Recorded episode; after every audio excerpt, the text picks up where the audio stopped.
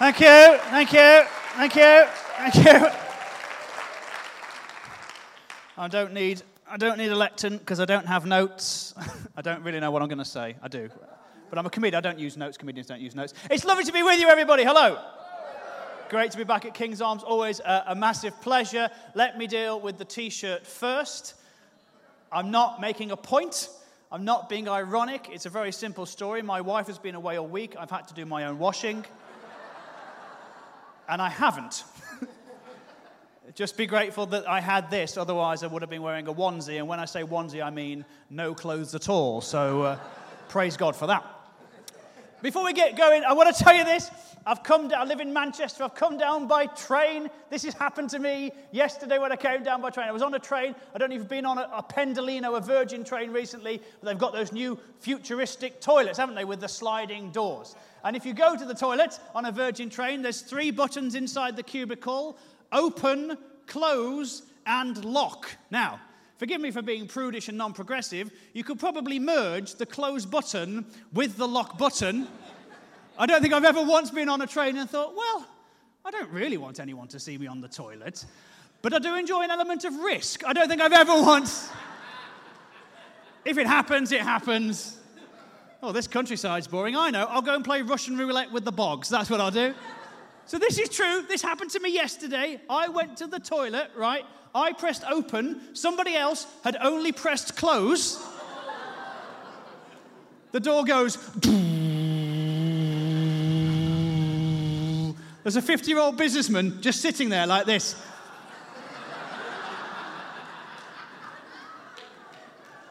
and I'm there. He will not make eye contact with me. And I'm delighted, you'll be delighted to hear I've never been in this position in my life. I didn't know what to say. All I could think to say was, Do you know the way to the buffet car? in fairness to him, he woke up, he said, Well, it's not through here. No, obviously, I can smell that, mate. Uh, Either that or the chef needs to be sacked on the spot.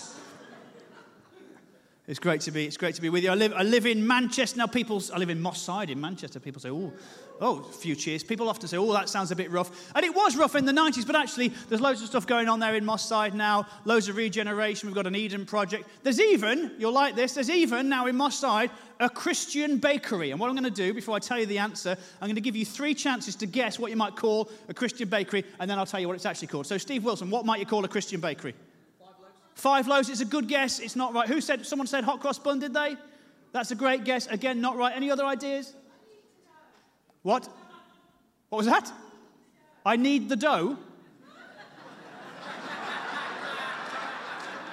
Haven't you just, I think you've just misquoted Jerry Maguire, if I'm telling you. That's a Cockney version of Jerry Maguire. Rise, risen, that's, that was a good suggestion. The Christian bakery in, in Moss Side is actually called Baguette Behind Me Satan. That's the. Uh...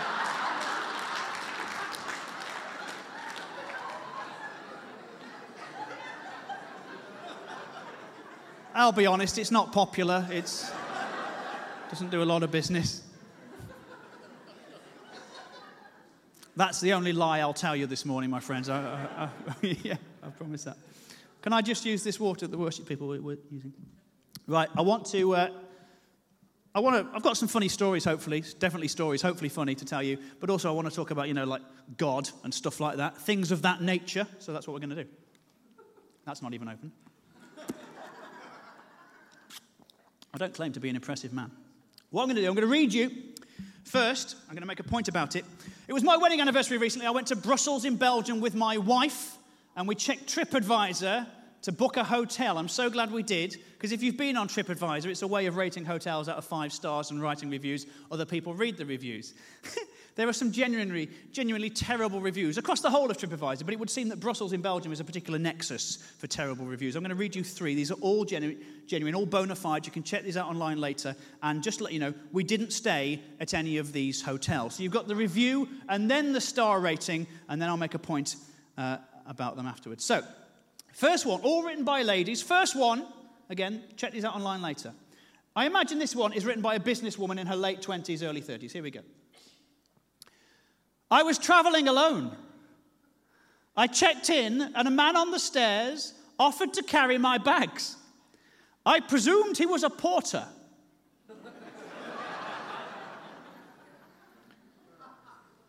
it wasn't until he entered my room and suggested that we have a shower together that I had my doubts. Still only doubts at this point. Still giving him the benefit, bless her. Don't put cold in first. She goes on. Suddenly, it struck me this was no porter. Well done, Sherlock. I alerted the concierge, who looked mortified and went searching for the man with a fire extinguisher and some nearby cutlery. Apparently, it was the fourth time this week that something like this had happened. One star. So that's the first one. One star. Slightly on the generous side, if you ask me. Second one, different lady, different hotel, same website. I unlocked the door to my bedroom to find an elderly gentleman lying on my bed, talking to a dog with no clothes on. You're absolutely right, it's not clear at this point.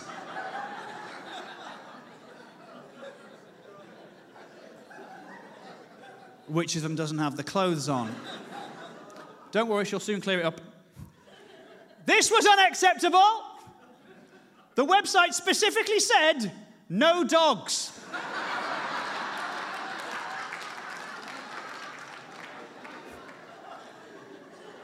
Because that's the thing to fret about at that point, isn't it? The stray pet, not Mr. Nudie Rudy. One star there as well, you won't be surprised. This is my favourite one. This is written by a lady in her 70s from Manchester, where I live. Bear in mind, she's in Brussels. this hotel misled me into believing that it was in Paris.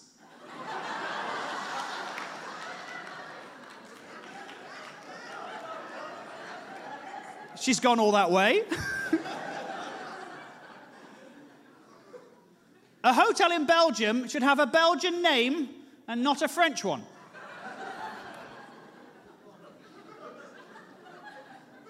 My husband was most disappointed and has since died. Doesn't say whether it's as a result of the disappointment. then the weirdest bit of all, the weirdest bit of all, she goes on to say, overall, three stars. Three stars!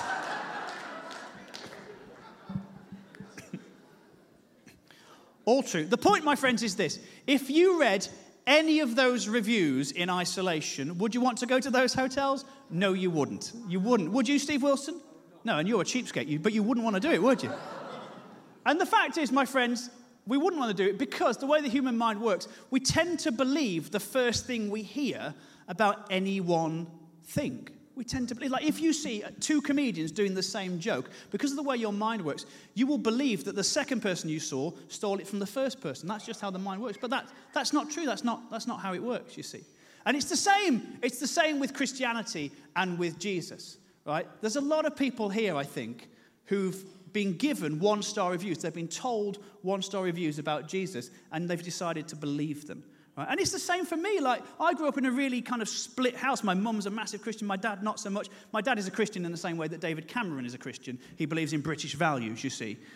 So when I was, when I was five years old or six years old, I had a really bad nervous twitch, massively nervous twitch, and I was at school, and Mrs. Jones, my infant school teacher, shouted at me one day. She said, Will you stop shaking your head? And I remember it. She said it exactly like that. It was really painful. And I went home and said, Mum, I can't deal with this anymore. I don't want to have a twitch anymore. Please, what am I going to do about it? And she said, Well, let me pray for you. She's a massive Christian, you see. What I say, I mean, she's, she massively believes it, not, she's not.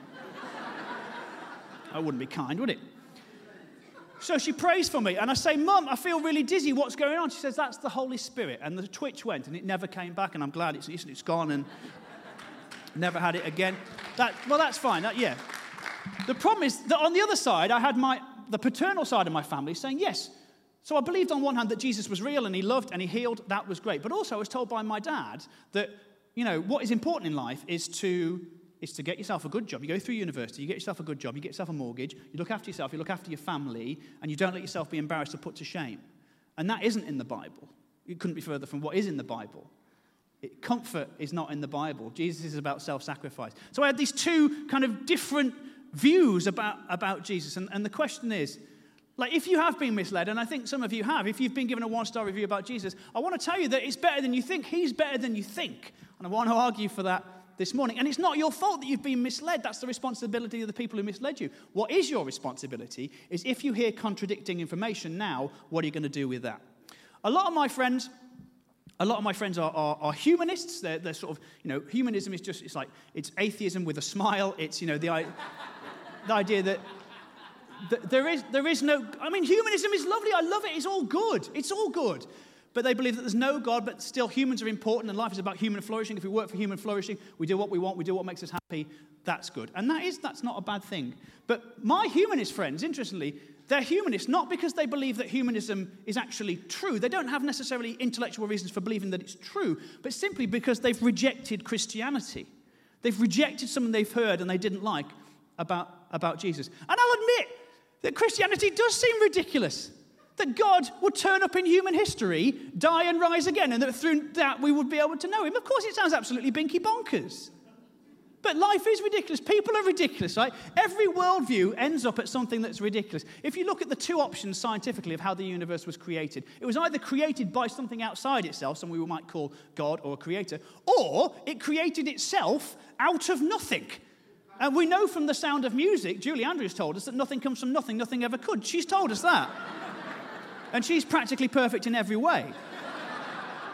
But the fact is that whichever, whichever view that you hold, whether a creator or, you know, spontaneous combustion from nothing or creation from nothing, they both sound absolutely mad. And life is mad. Life is bonkers. People are bonkers. I was doing a gig in Brighton recently. A woman comes up to me, the, the poshest woman I've ever met. She said, Andy, could I just interject? Can I just say that is the second most I've ever laughed in my entire life? I said, that's very kind of you. Can I, I said, can I ask, what was the first? She said, oh, yes, yes. When I was seven years old, I saw a donkey fall off a bridge. Absolutely fantastic. he didn't even know there was a river there. Off he went. Never saw him again. It was okay. Daddy had three others. It wasn't a problem. life, life is ridiculous. And so some of the answers might seem ridiculous. The, the, the question is, what's true, isn't it? What's true? The biggest myth, I think, in this country about Christianity that you will have had conveyed to you at some point is the idea that God is an angry God. He's distant, he's sitting on a cloud, he's a magic sky clown, and he's angry with you, my friends. He's angry because you keep doing all these sins. And nobody really explains what sins are, but sins are just things that make God angry. And the more sins you do, the more angry God gets with you. And sins can be anything, you know, it's like not eating your greens or murder. There's probably stuff in between as well. Those are the main two, I think, really. if I believe my dad, those are the main two. And, and, and the way to stop God being angry, there's only one way to stop God being angry, and that's to stop doing all these sins. And until you stop doing these sins, God will continue to be angry. And if you don't change your behavior, He'll be so angry that He will ultimately punish you. We've had that conveyed to us at some point in our lives, I think. And do you know what? If that's true, then the people here who don't know God and who reject God, you rightly reject Him. Because a powerful being saying to less powerful beings, do exactly as I say at all times for no reason other than I say it, or I'll punish you, that's bullying. That's abuse. It's child abuse. If that's true, if that's what Christianity is, if that's what God is, you rightly reject him, and so should all the Christians here. We should pack up, we should turn this back into a crayon factory, and we should just. and we should just go and do something else. But it's not true. That's not what the Bible says.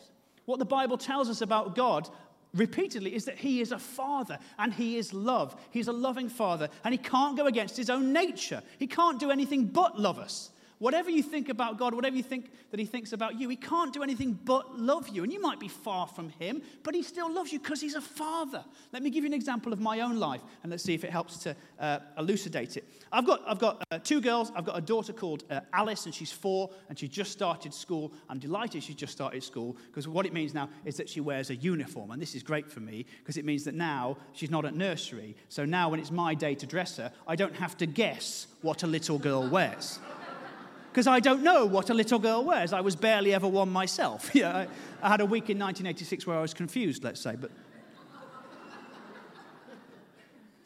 but like, For a mum, mums are brilliant. For a mum, the system, the format for getting a child changed is what is weather appropriate and colour coded. That's how mums dress. The, the, the, rule for a dad dressing a small child is what are the first three things I pull out of the drawer?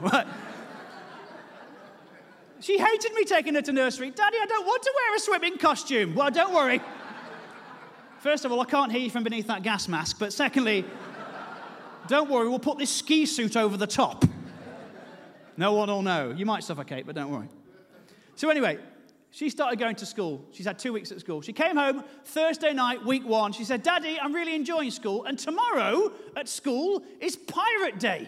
I've got to dress as a pirate. You have as well, Daddy. It's a fancy dress competition. I was so moved. I thought this is a brilliant school to sent her to. I'm so happy that they would end a really traumatic week with a celebration and people can dress up, and, and this was great. And the problem is, I didn't have any pirate clothing, but I didn't want to be, I was determined not to be the only parent turning up as a flaming landlubber. I wasn't going to let that happen. I didn't want to let my daughter down. So I stayed up till 4 a.m making myself a pirate costume. I made a cutlass out of cardboard, a bicorn hat out of felt, I had an eye patch, I got a leather jacket from Primark that cost me two quid, cut the arms off, made this weird kind of waistcoat. I looked in the mirror at 4 a.m. with my costume and my cutlass. I looked amazing.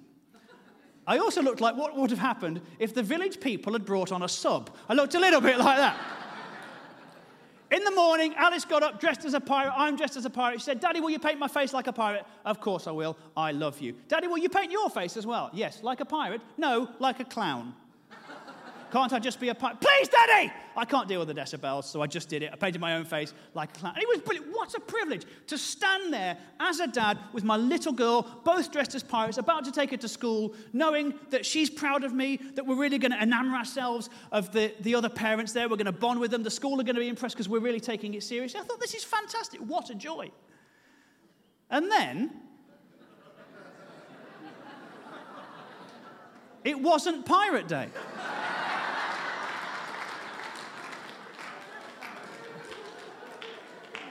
Because she'd made the whole thing up.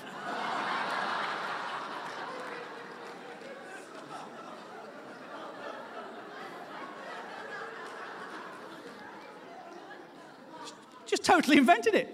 And it's not her fault. She's four. That's what four year olds do. They use their imagination. It was my fault. I should have known it wasn't Pirate Day. If I thought about it for one minute, I would have known it wasn't Pirate Day. Because it's never Pirate Day. Because, my friends, we live in Moss Side in Manchester. It is a largely Somali area. It's never Pirate Day.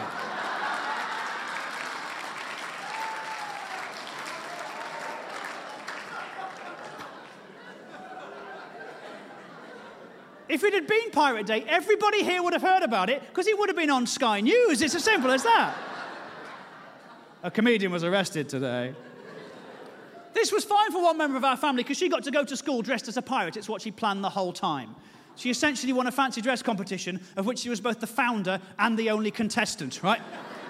Me, on the other hand, I had to take my daughter to school surrounded by the parents I'm now going to see for six years, dressed literally like a man who's been kicked out of the circus and turned to smuggling to make ends meet. Not even Marvel would make that. That's not a backstory. What made it worse, I, I, turned, I turn up at school, I'm trying to leave. Very difficult to be discreet about these things. I try to leave. Debbie, the receptionist, wants to talk to me. She said, Is it Mr. Kind? No, I said. I thought if I can just get away, I'll wash my face, it'll be absolutely fine. Said, Is he Mr. Kind? I realized at this point that I needed to acknowledge who I was. Because, my friends, if there is anything worse than finding yourself in a primary school as a clown faced pirate, if there is anything worse than that, it's denying you have any reason to be there.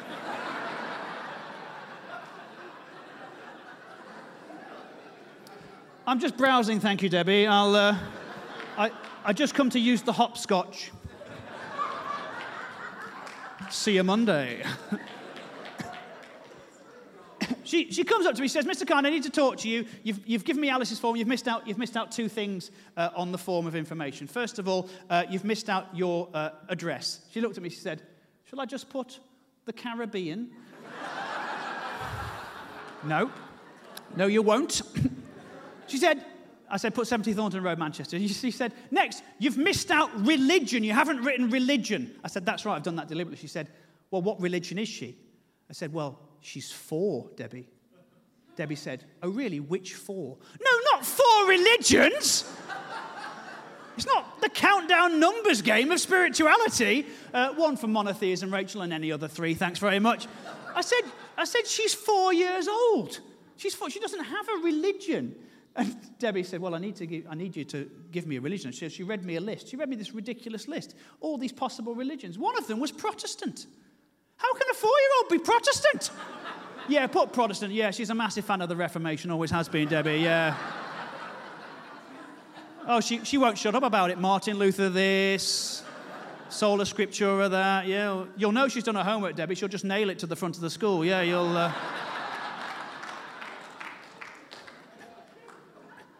I said, Debbie, she, she doesn't have a religion. I'm a Christian. If you need to put Christianity, that's fine. But she, she, she doesn't have a religion. The point is, in this situation, my friends, as the father, my, daughter, my child in this situation, do you remember what we were talking about, about father, God being a father, about uh, half an hour ago? As a father in that situation, my daughter has behaved, my child has behaved deliberately badly. Her behavior has been terrible. She's not a Christian. So, what do I do in this situation? Do I punish her? Do I tell her unless she changes her behavior, I'm going to be really angry with her? Of course I don't. I do what a dad does. I love her. I might set consequences, which, whereby we can't have any pirate memorabilia in the house anymore. I might set a boundary, but I love her because I can't help but love her, because I'm her dad. And I don't love her because of what she's done. I love her because of who she is and because of who I am as her dad. And this is the same for you. If you've got this mentality, if you've got this belief that God is angry with you, or the Christians have told you that God's angry with you, it's not true. He loves you. He grieves that he doesn't know you at the moment, or you don't know him. He just loves you. He totally loves you. It, the Bible says that God first loved us.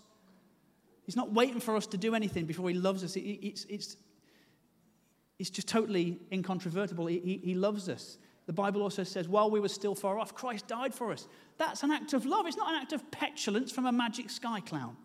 And at this point, you might be thinking, well, that's Andy. Andy, thank you very much. We really appreciate you saying that. Thank you for showing us that Christianity doesn't believe in an angry God. But I still don't believe that Christianity is true. I don't have any reason to, to, to believe it. And I think you've made a very good point, and I'm, I'm going to touch on that when I've uh, had another sip.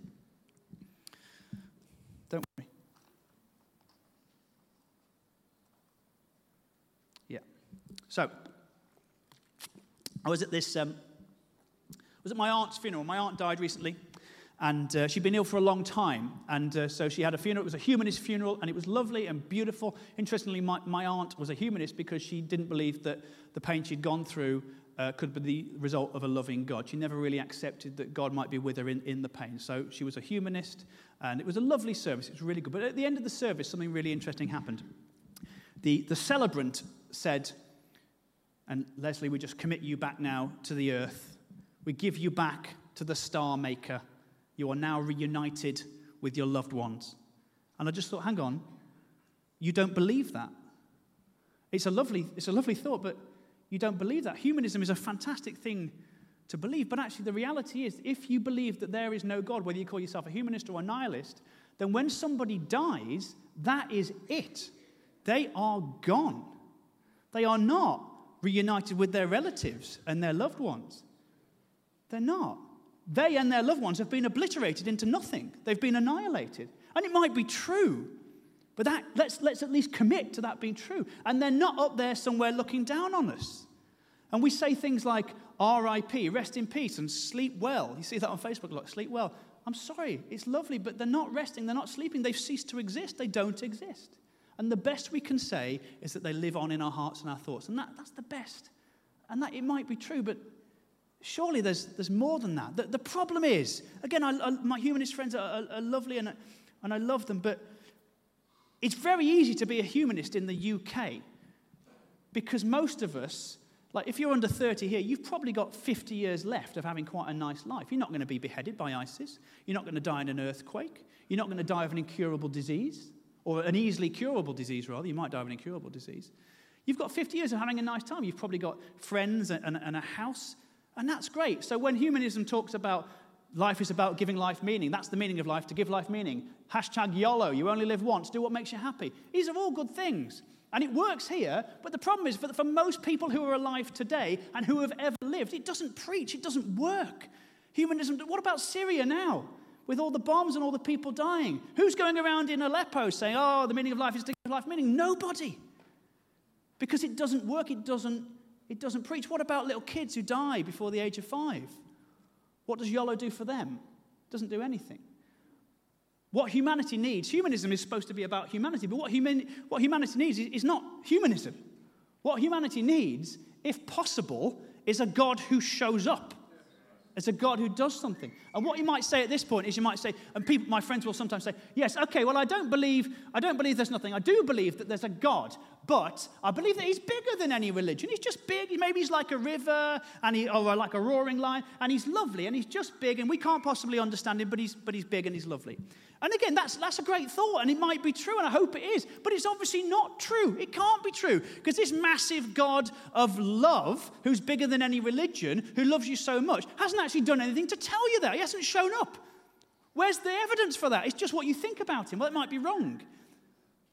It's, that's not a God of love, that's a God of apathy, a God of kind of fuzzy love who doesn't do anything.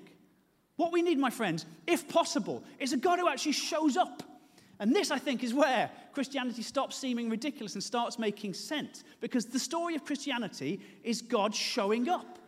When Jesus was born, he shows up amongst humanity. When Jesus died, that was God saying, I know what it's like to experience pain. I know what it's like to suffer. I get it. And when Jesus rose from the dead, that is God telling Yolo to do one.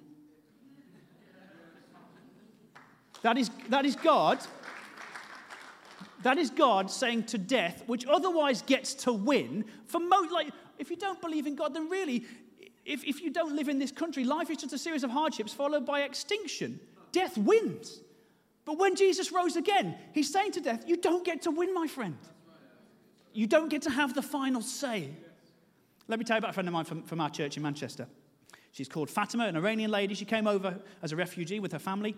And uh, as soon as she came over here, she was diagnosed uh, with cancer, inoperable cancer. I mean, Carrie was talking about cancer going, and Fatima came over, diagnosed with inoperable cancer. There was nothing that they, they could do. Welcome to the UK. A few days later, she had a dream, or shortly after, she had a dream where a man she didn't know, again, she's not, she's from Iran, she's not from a Christian background, she, she'd never heard of Jesus, never heard about him. In this dream, a man she didn't know, and he, he might have been a hipster for all, for all she knew, you massive beard, could have been one of the Gees, who knows. This man she didn't know turned up in a dream, went over to her, put his hands on her head, and said, Your cancer's gone. And she said, Who are you? He says, I'm Jesus. And that's a rubbish story if she goes to the hospital and she's still got cancer.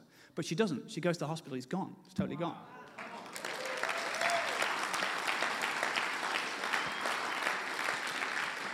This inoperable cancer that they couldn't touch and was going to kill her had gone. God showed up. And bear in mind, she didn't know God. She'd never heard about Jesus. He wasn't waiting for her, he showed up. Why? The question is for us. Let me give you another example. A friend of mine was out in India where there wasn't any healthcare. They were, they were in a town, they were doing some missionary work, they were praying for people. This one guy came up with an empty eye socket and they prayed for the eye and it grew back in front of them. Now, the thing is, my friends, that this is happening. This is happening. It's happening a lot. And it's particularly happening amongst the refugee community. If you go wherever you go in the country, churches are full of Iranians. And that's brilliant. Isn't that brilliant? They're full of refugees. The question is why? Why is that happening? Why is God not ministering to my you know, white middle class friends from school and university? Why aren't they experiencing God? And I don't know. You know, I know that across the, the Muslim world, like Jesus is appearing to Muslims in visions and dreams, and it's freaking them out because they've been given a one star uh, review about Jesus. They've been led to believe that he's not the Messiah, and he's turning up and he's, and he's appearing to them, and he's, he's telling them stuff about themselves. And I can't deny that. What I can ask is, why? What's this going on? What's the, what's the pattern, Lord? What's the pattern, God? And I don't know. I don't know why my uh, white middle class non Christian friends aren't experiencing Jesus. But what I think I do know is that actually, with the refugees, they've got nothing else. They've, they're at the end of themselves. They absolutely need God and they know it. Whether they know who He is, they know they need Him. And that's where He can come in. The problem with me, the problem with us, is comfort. We surround ourselves with comfort. These refugees, most of them have lost relatives in, in, in, in trouble, in persecution. They're coming over. People are dying. They're dying on the way. They're dying over there. They've got nothing else but God. For me, if something goes bad in my life, I've got other places to go. I've got Netflix and Amazon Prime. I can hunker down with Parks and Rec for a couple of days and hope that the pain goes away. And that's, I'm surrounding myself by comfort. And God, there's nothing wrong with being comfortable. God doesn't say don't be comfortable. What God says is let me be the comforter. And if you surround yourselves with comfort, then you're not really letting him in, are you? But the problem is, my friends, that at some point in all of our lives, we get to a point where the comfort we've surrounded ourselves with doesn't work. It doesn't cut it anymore. It doesn't protect us. Let me give you an example uh, from my life of where I just realized that I had nothing left. So it's a happy ending to this story, so don't, don't feel fearful. Um, we've got another daughter well, uh, as well now. We've got a, a, daughter. She's only eight months old. She's called Heidi. Nice name, isn't it, Heidi? Comes from the German word Adelheid, which uh, translates roughly into English as uh, not the son I was hoping for. That's the sort of.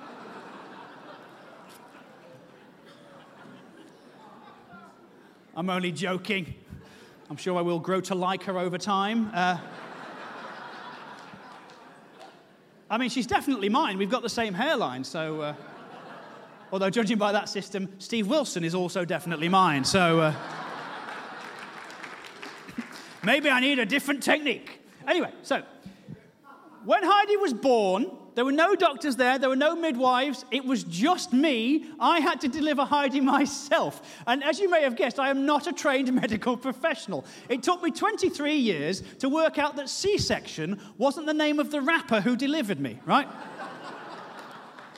I was born in a very hip hop area, I'll let you know. Anyway, so we know we're about to have a baby. So what we do is, I mean, bear in mind, we'd wanted to have a home birth. We had planned to have a home birth. My wife wanted to have a home birth. I agreed with that. I affirmed the idea of a home birth because, after all, when else is your wife going to let you have a paddling pool up in the living room? I mean, it's not going to happen, is it?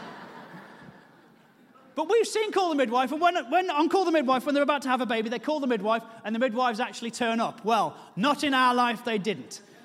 The problem is not the NHS. The NHS are fantastic, they do an amazing job. The problem was the length of time it took Heidi to get from inside my wife to outside my wife. I know this is technical terminology for you, Steve. Heidi's labour, our first girl, 24 hours of labour. 36 hours is not uncommon. Heidi's labour, at a conservative estimate, lasted 45 minutes. From start to finish, 45 minutes. I mean, it almost took longer to make her in the first place, if I'm totally honest.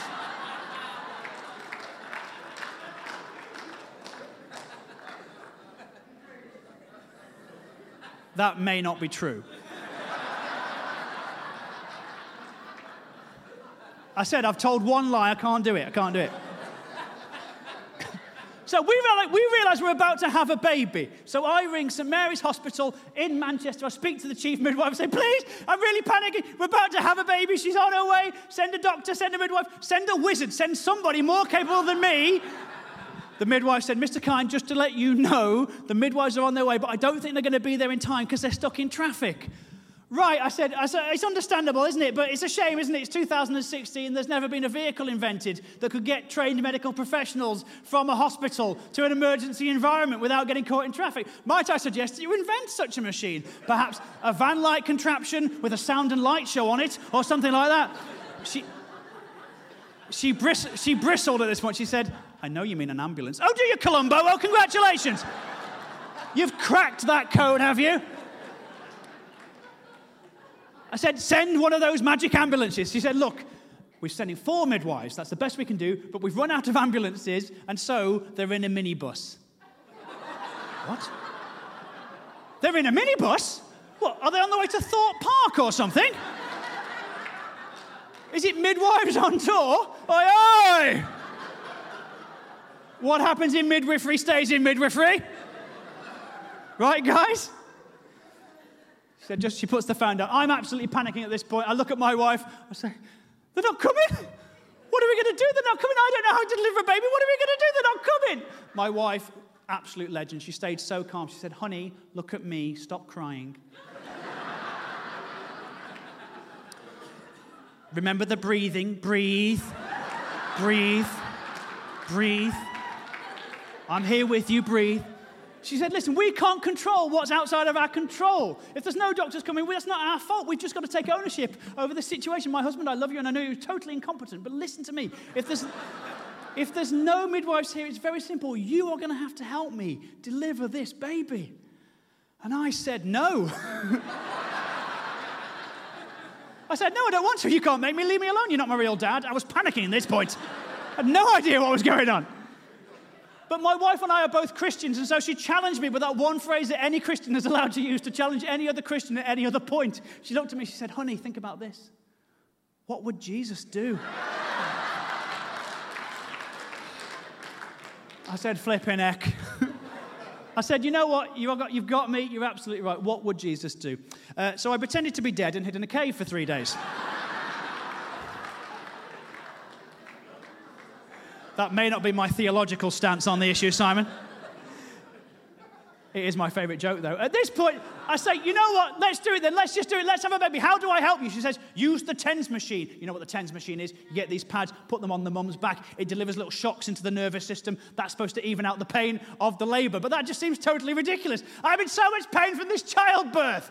Tell me how to help you. Electrocute me, of course, you fool. Give me more pain. I am woman. Bring it on. At this point, Alice, she's not dressed as a pirate at this point. She wakes up. It's 1:30 a.m. She's been asleep upstairs. She wakes up. She comes downstairs. Not only does she come downstairs, but she's changed out of her Peppa Pig pajamas and she's changed into her little 7.99 Mothercare nurse's outfit. and she stands in the doorway like this with a pigeon toed stand. She says, "Daddy, I am here. May I help?" say, "Oh, bless you. No, you can't help. It's 1:30 a.m. You're three years old. Go back to bed." And then I realized, my friends, that ironically, by wearing this Mothercare nurse's outfit, she was actually the most highly qualified medical professional on the premises. Please, Alice, you're up. Take over. High five once more into the breach, as they never say in this context.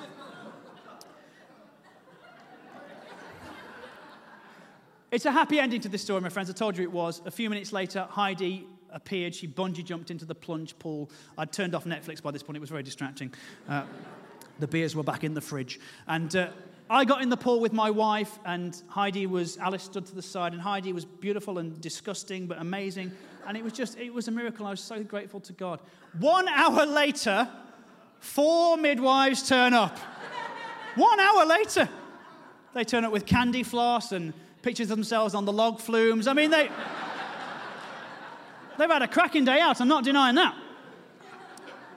Doesn't help me. The doorbell goes at 2:30 a.m. Alice, my little girl, says, "I'll get it. I promise you this is true." I didn't even know she knew the terminology she was about to use. She goes to the front door. She's just about tall enough to reach the door handle. She turns the door handle, pulls the door back. There's these four very anxious-looking midwives staring down at her. My little three-year-old girl with a pigeon-toed stance, her Mothercare nurse's outfit, a little plastic stethoscope around her neck. She faces down these four midwives and she just says very calmly, my work here is done.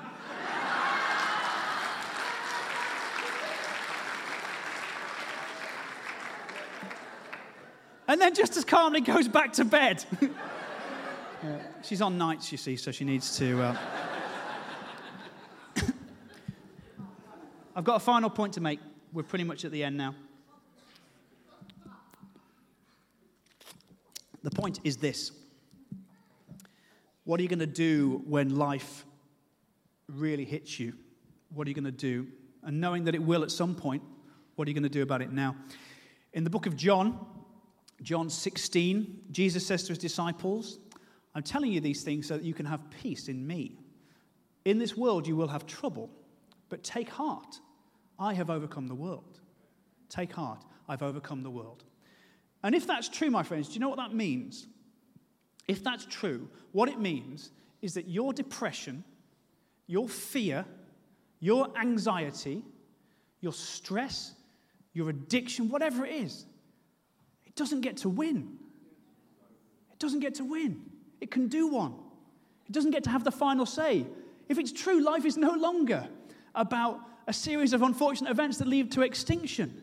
If Jesus is real, and there are people here, lots of us, who, who know that he is, Fatima didn't even know him and he turned up. He showed up. Jesus shows up if you ask him. He shows up.